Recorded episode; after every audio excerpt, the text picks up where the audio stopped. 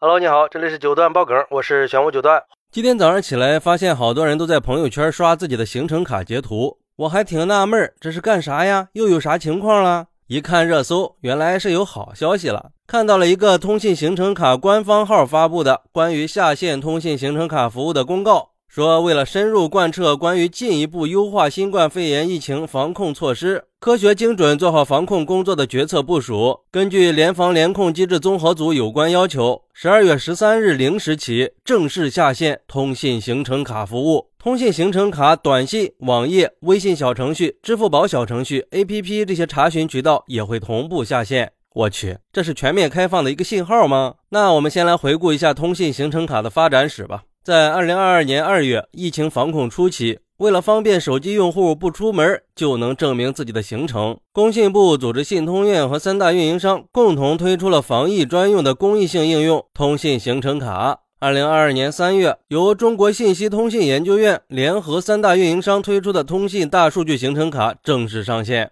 给全国十六亿手机用户免费提供了查询服务，也给疫情防控、复工复产、道路通行、出入境很多方面提供了科学精准的技术支持。这听说行程卡要下线了，网友们也都开始沸腾了。有网友说，接下来什么加班、跳槽、挤地铁，什么九九六、零零七，什么房贷、车贷、消费贷，全都要回来了。原本都闲在家里还会陪你通宵聊天的人，以后恐怕都没空搭理你了。生活又要重新卷起来了。曾经是同一条船上的蚂蚱，现在船靠岸了，都各自该去哪儿蹦跶去哪儿蹦跶吧。或许这样才算是人间吧。还有网友说。现在我们单位八十多个人，目前就剩下五个人能过来值班了，其他的基本上不是自己发烧了，就是家人发烧了。病毒的传染力真的是太强了，不过基本上都没有很严重的症状，大多数都是发烧，就是会比普通感冒难受很多。全面放开以后，身边的亲戚朋友生病发烧的太多了，每天都很焦虑，也不知道病毒哪天会发生在自己身上，毕竟每个人对病毒的抵抗能力都不一样嘛。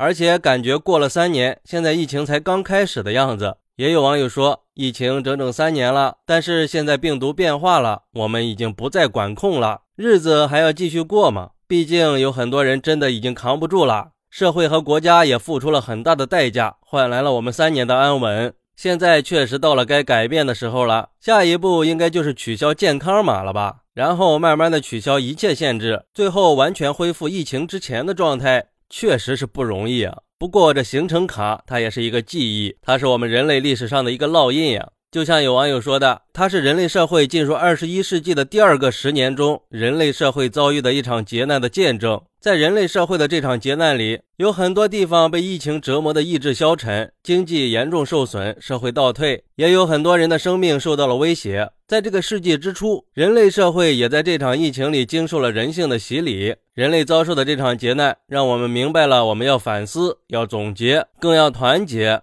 是啊。团结的重要性就不用多说了。我想说，行程卡的取消应该就是一个全面开放的信号，也是全面恢复经济的信号。目前出入一些特殊场所还需要扫场所码出示健康码，也希望接下来能够听到取消场所码、取消健康码这些好消息。让这些码都成为我们抗疫的历史吧。等到明年春暖花开的时候，我们能够回到一九年的生活状态，以后我们也可以坐在村口的树底下讲一讲抗疫这三年的事儿，给后辈们说说我们经历的历史性时刻。好，那你是怎么看待这个事儿的呢？快来评论区分享一下吧，我在评论区等你，拜拜。